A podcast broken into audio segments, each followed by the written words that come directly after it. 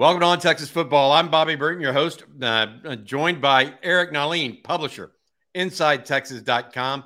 Uh, Eric, uh, each and every week we talk about the state of the program, and I got to be honest, there is no bigger week than this one uh, for the Longhorns. They head to Tuscaloosa for, for the first time since 1902. It's been 120 years since Texas has gone to uh, Tuscaloosa. Uh, it's a big game, to say the least, for the Longhorn program.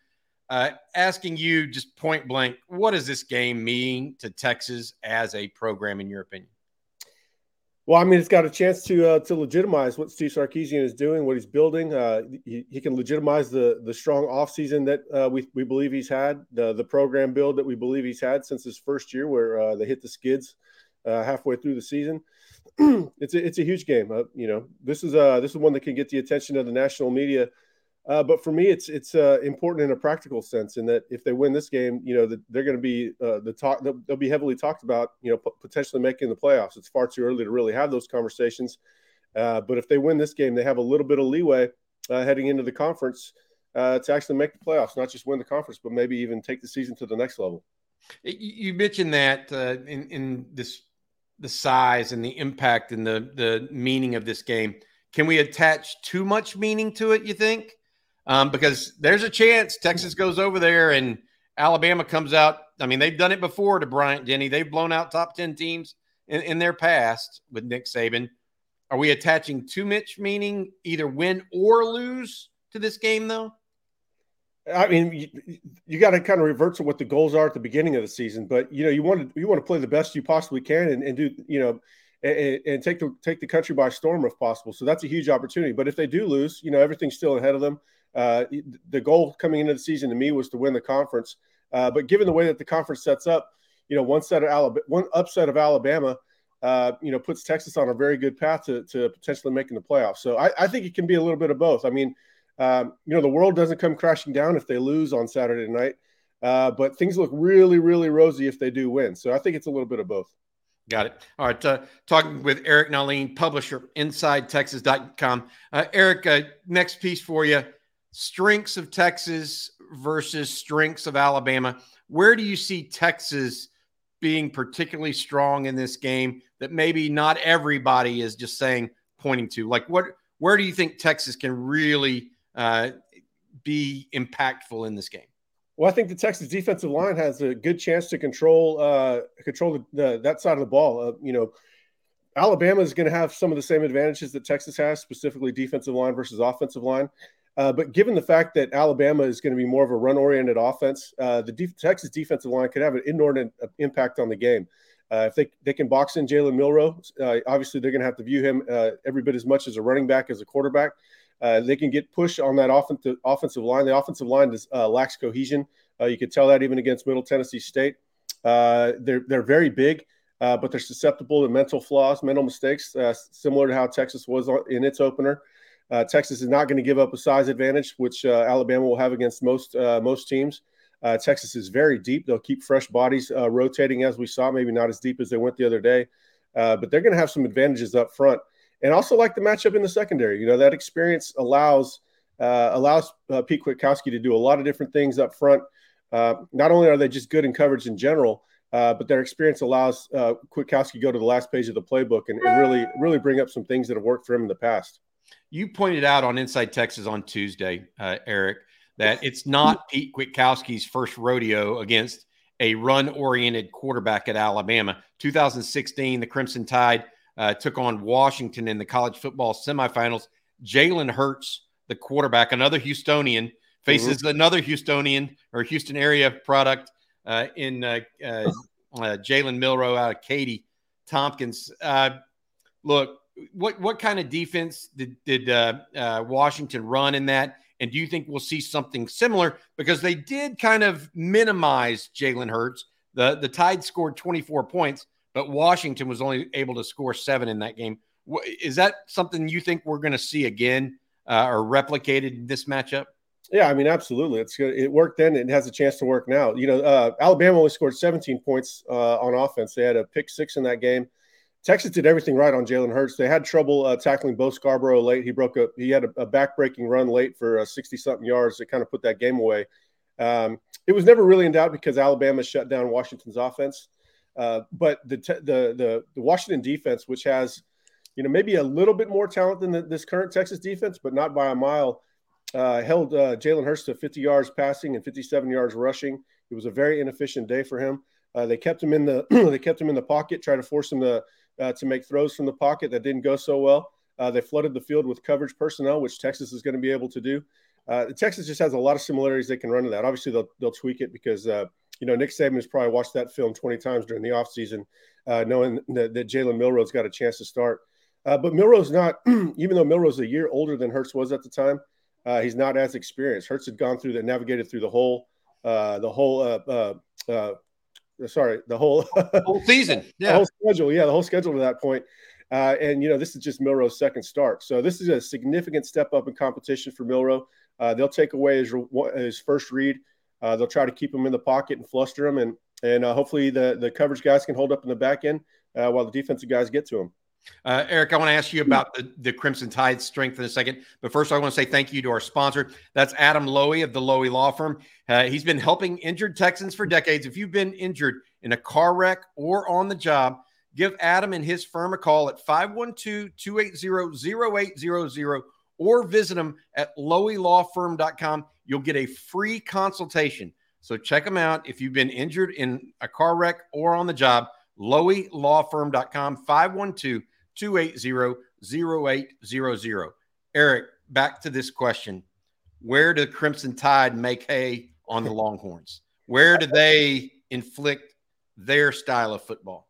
Yeah, I mean they've got um, you know they got the same advantage up front over the the Texas offensive line, particularly the interior. They're very big, very powerful. Uh, they're going to be able to create indecision up front, which is just as important as as a physical matchup. They, I think they're going to be able to win some of those mental matchups as well. Um, Texas is going to have to be very sound up front. Uh, I wouldn't be surprised if they went with Cole Hudson in this game, just because you want to minimize the mental mistakes. Um, and also, you know, Alabama has very athletic uh, blitz personnel, so you know they're more athletic at linebacker than they were last year. Maybe not quite as big and stout versus the run, uh, but they're every bit as athletic, probably more so. Uh, you know, they got athletes in the secondary, uh, but up front is is uh, the, the blitz matchup. It's the same thing. It's it's a carbon copy to what Texas has in favor of it going into this game. But I do think that that Texas does have some advantages uh, on the offense. So, How, is the pass rush that Alabama can generate not just the run stopping of the Alabama interior, but guys like uh, Jihaad Campbell, uh, Dallas Turner in particular? Are those guys like premier players? I mean, that, yeah. not just against Kelvin Banks. I mean, they, look, they're elite guys, so it's a it's a yeah. talent issue, right? It's well, Chris, Chris Braswell is very good too. It's going to be important for Texas to stay at a third and long because that's when those guys come on uh, come on the field. You know, they they go to the just as you saw those personnel packages that Texas ran. Uh, Alabama has them. They ran them last year. Um, you know, Texas did a good job minimizing Will Anderson and Dallas Turner last year, save you know that big hit on uh, Ewers. But for the most part, they did it. They did a good job. Now they're going to have to change that up. You know, last year they would wrap around a offensive tackle. They'd pull him over to help block Will Anderson. Uh, I guarantee you, Kevin Steele and, and, Nick Saban are looking at ways to exploit that, bringing extra pressure to that side where they would would pull that that player. So I'm interested to see how the the cat and mouse game uh, plays out. But yeah, Alabama's going to have those advantages. Sark is going to have to scheme around them. You can scheme around that that sort of thing uh, with screens and, and quick underneath uh, RPOs. I think are, are going to be big for Texas. There's ways to, to work around it, but but going into the game, surely that's Alabama's uh, strength up front. Uh, one of the things that, that you said earlier is that this is a game that could potentially legitimize Texas. Uh, and I agree with that. It's, you know, uh, some people have made fun of saying we're back and all this other stuff when Texas theoretically hasn't really been back in 15 years, right? right. Um, this doesn't put Texas there. We're not saying it put Texas is there, but it, I, I think the word legitimize is the, the proper context, right? Um, Texas would be looked upon as a team that can go into Bryant Denny with 100,000 people and, and, walk away with a win. That's yeah, it's, it's, big for next year, too, going into the SEC. If, if they can win there, they can win anywhere. Uh, but you know, we're still waiting on that big signature win for for Sark. I don't really count that OU game last year. They were they were down bad uh, for that one. I expect that one to be a blowout. Uh, but to go into a hostile environment, this you know this could kind of make for this would tell you, uh, you know, how far they've come since they went to uh, to Arkansas uh, in 2021 and, and kind of got blown out. Um, you know, they didn't. They were just physically overmatched. Here, I don't expect them to be physically overmatched. Uh, I don't think uh, schematically that they're going to be overmatched. Uh, it's just are they ready to win on the road against a team that has done nothing but win over the last uh, you know 12, 13 years. Uh, Eric, oh. earlier this morning, I wrote something for uh, Inside Texas about the importance of a quick start to this game. Mm-hmm. Um, neither team wants to be down 14 to nothing with the, with their offenses, right? it's at the end of the first quarter. Neither team, because that would make Milroe have to be more of a passer. It would completely allow Alabama, if they're up 14 and 0, to pin their ears back on Quinn Ewers. How important, in your opinion, is a quick start to this game? Seeking the truth never gets old. Introducing June's Journey, the free to play mobile game that will immerse you in a thrilling murder mystery. Join June Parker as she uncovers hidden objects and clues to solve her sister's death in a beautifully illustrated world set in the roaring 20s. With new chapters added every week, the excitement never ends. Download June's Journey now on your Android or iOS device or play on PC through Facebook Games. Well, I mean, I think that they have to make hay off the script for sure. You know, like we saw last year, they were playing very well off the script. They have to do that, but but part of the importance of that is start getting uh, Ewers into a rhythm. You know, he didn't even really attempt to get him into a rhythm uh, against Rice. Here, that that script, that early rhythm, could get uh, Ewers off and running for the entire game. So yeah, you don't want to get behind. Uh, if Alabama gets behind by 14 or 17, I mean that, that that'd be fun to see. Uh, but you know, let's play uh, let's play very optimistic here. Uh, you'll probably see a different quarterback at that point because they're going to have to pass their way back into it most likely. Uh, so Texas needs to be be ready for for both for for both uh, Milroe and Buchner. Um, but yeah, I think I think it's important to score points, stay ahead of the stay ahead of the, the sticks, so to speak, in that way. but it's just as important for Sark to get Ewers in a in a rhythm that he could keep going throughout the game. Uh, I've mentioned Inside Texas here a couple different times. That's where Eric and I are posting every each and every single day. Uh, make sure you check out InsideTexas.com. We have a special going on right now. Two uh, two months for just one dollar for OTF uh, viewers. Use the promotional code OTFIT23. That's OTFIT23 and take advantage of this introductory offer. One dollar for two months. Uh, Eric, we talk about this game and what it all means. Longhorns have a recruiting impact to consider as well. But I want to talk about Zina Umeozulu a little bit here, which is separate from this game. Zena announces tonight uh, he's the brother of Neto Umeozulu, a big defensive end at uh, Allen High School. He announces tonight between Texas, Oklahoma, and Texas A&M. The Longhorns have prioritized him, uh, period. But so have so have uh, Oklahoma and A&M coming down to the wire here. What do you think of his recruitment and where Texas is in, in this situation? Well, I mean, it hasn't been quite as, as uh, sort of hard to read as his brothers, but you know, part of that reason is because we have the data from his brother's recruitment uh, at our back. So we, uh, you know, this one is, I think it's going to go Texas. You know, I think Texas has probably been the favorite for a long time, but he has been torn at times. He has really liked uh, aspects of A and M and Oklahoma. Uh, yeah, I do think Texas is going to win out. You know we're starting to see the the edge picture uh, I'm writing it right now for for after the decision is um, you know we're seeing we're start, starting to get clarity at edge both on the field with what we saw versus Rice and also within the class. If if Umeozulu does hold on and, and pick uh, Texas to pair with Colin Simmons, uh, they're in a pretty fortunate position going forward. They might need one more piece, uh, but but they're in a good spot if they can get them over the line. You mentioned what they're doing with the edge position and some clarity there. What do you mean by that? Well, just where the bodies are going, where the positions are. You know, uh, based on what I saw in Ethan Burke, uh, you know, I think he can be a jack long term. I think Colton Vasek, that was always his uh, his uh, projection was jack. He's going to need a year or two. Uh, but I think Jack, where I was very concerned about it at times uh, over the last six months, I'm not quite as concerned because of what I saw out of Ethan Burke. Um, and then at at, at the other side, Buck, where where Burke currently is, you've got numerous bodies that could fill in there. Vasek could probably play their year. Colin Simmons is already going to play immediately. I think eventually, long term, it's going to be uh, a, a timeshare with Colin Simmons, and I think uh, Billy Walton is going to have a long term impact there as well. You still got Cecilia Kana, who can be a, sort of a versatile piece that can insert blitz from all over the place. Uh, they're, they're in a good spot long term. Maybe one more uh, player that could play Jack is uh, on the order, uh, but I think Zina long term is probably going to be a Jack. Maybe starts off at Buck. So, so they're in a pretty good spot long term. Uh, Zina Umeozulu, if he does indeed commit to the Longhorns tonight at 6 p.m., uh, we'll be on here with the live stream, also having it following it on Inside Texas as well. Uh, Eric, if, he does, that would bring Texas to 17 verbal commitments on the recruiting campaign. We think they're going to take 23 to 24 high schoolers, but we also need to see how much attrition there is from the ranks uh, this year because they're also probably going to look at a couple positions in the portal. Uh, you mentioned Ethan Burke, and, and I want to go on record here. I actually think I've kind of circled Ethan as perhaps the unsung hero going into this game against Alabama. In his first game at Texas, he all right, first game starting, he had one and a half sacks.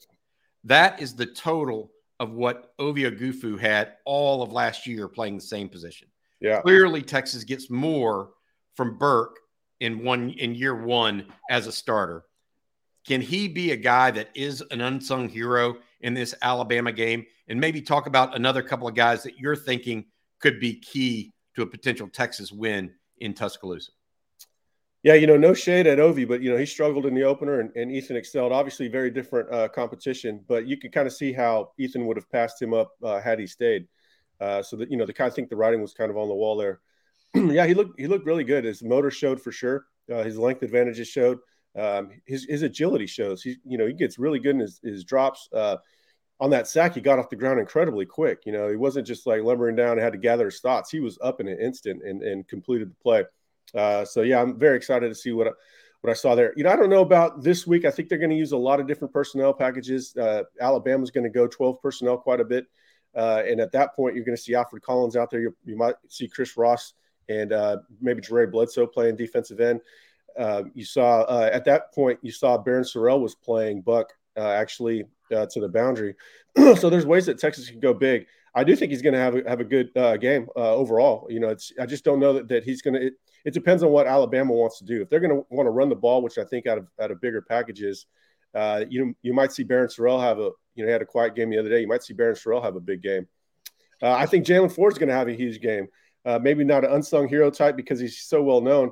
Man, he made a couple plays on uh, on Saturday that that he was not making last year, even uh, as well as he played last year. He was reading the flow and getting downhill very quick. I think he's uh, more assertive than he was a year ago. Obviously, made that great interception uh, going backwards. We know he can do that. I thought he looked more more assertive versus the run, and that's going to be huge. Uh, you got to got to keep eyes on Milroe in this game because you know they're going to run him a lot, not just on uh, scrambles. They're going to design run for him. Uh, so I think uh, I think he's huge in this game, uh, and I think Anthony Hill is is huge in this game too. I think there's going to be times where he spies. He'll be out there because of the personnel packages that they're in. He'll be out there quite a bit. I think they might drop him to spy as they bring bring players elsewhere. Uh, you're talking about uh, talking with Eric Nahlin, publisher, uh, InsideTexas.com. Eric, another question I had for you is is the offensive line. That's been uh, a topic of much discussion. You mentioned early in the in the process uh, of, of, this video uh, that that would be the one area where we think Alabama certainly holds an advantage over the Longhorns. Their defensive front versus the Longhorns' offensive line. Yet this is an offensive line that returned five starters from a year ago. Mm-hmm. Um, was it just miscommunication? Was it was was there more to the the mistakes or miscues on Saturday than meets the eye? What what are your thoughts? Well, one of those five starters wasn't out there, and that was where we saw a lot of the mental breakdowns. Uh, we saw mental breakdowns with uh, Campbell, uh, and you know a couple else, else, elsewhere as well. And then I, I don't think uh, we saw nearly the aggression that that we should have seen out of Hayden Conner. Um, you know, it's that's Rice, and he's not bulldozing Rice. That's a to me that's a red flag. Um, you know, I, I, wonder if we're going to see more Neto, Neto Umeozulu there. Uh, I wouldn't be surprised if it's Neto, Neto, and um, and uh, uh, Hudson starting this week. You know, I think um, both guys probably deserve the start. Uh, you know, I think Alabama is going to test DJ Campbell early and often. Uh, so either way, Hudson's going to have to be ready to go if he doesn't get the start. I, I don't know how it's going to shake out, but that's definitely an advantage uh, for Alabama. Like I said, Sark can Sark can scheme around that. He's just got to make sure that he gets uh, Ewers into a good early flow uh, and keep that going. That script has to hit.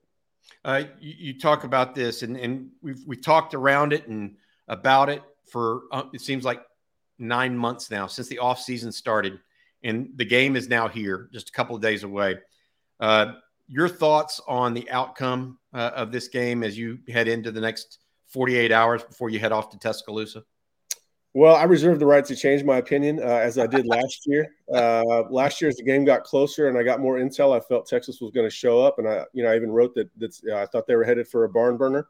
Um, and so I'm, I, you know, I might get a similar call this year. I don't know. Right now, um, it's hard for me to pick Texas based on the uncertainty with the offensive line, uh, which is unfortunate because I really want to pick Texas. I think there's ways to justify picking Texas. I think we, you know, we haven't even talked about the perimeter playmakers.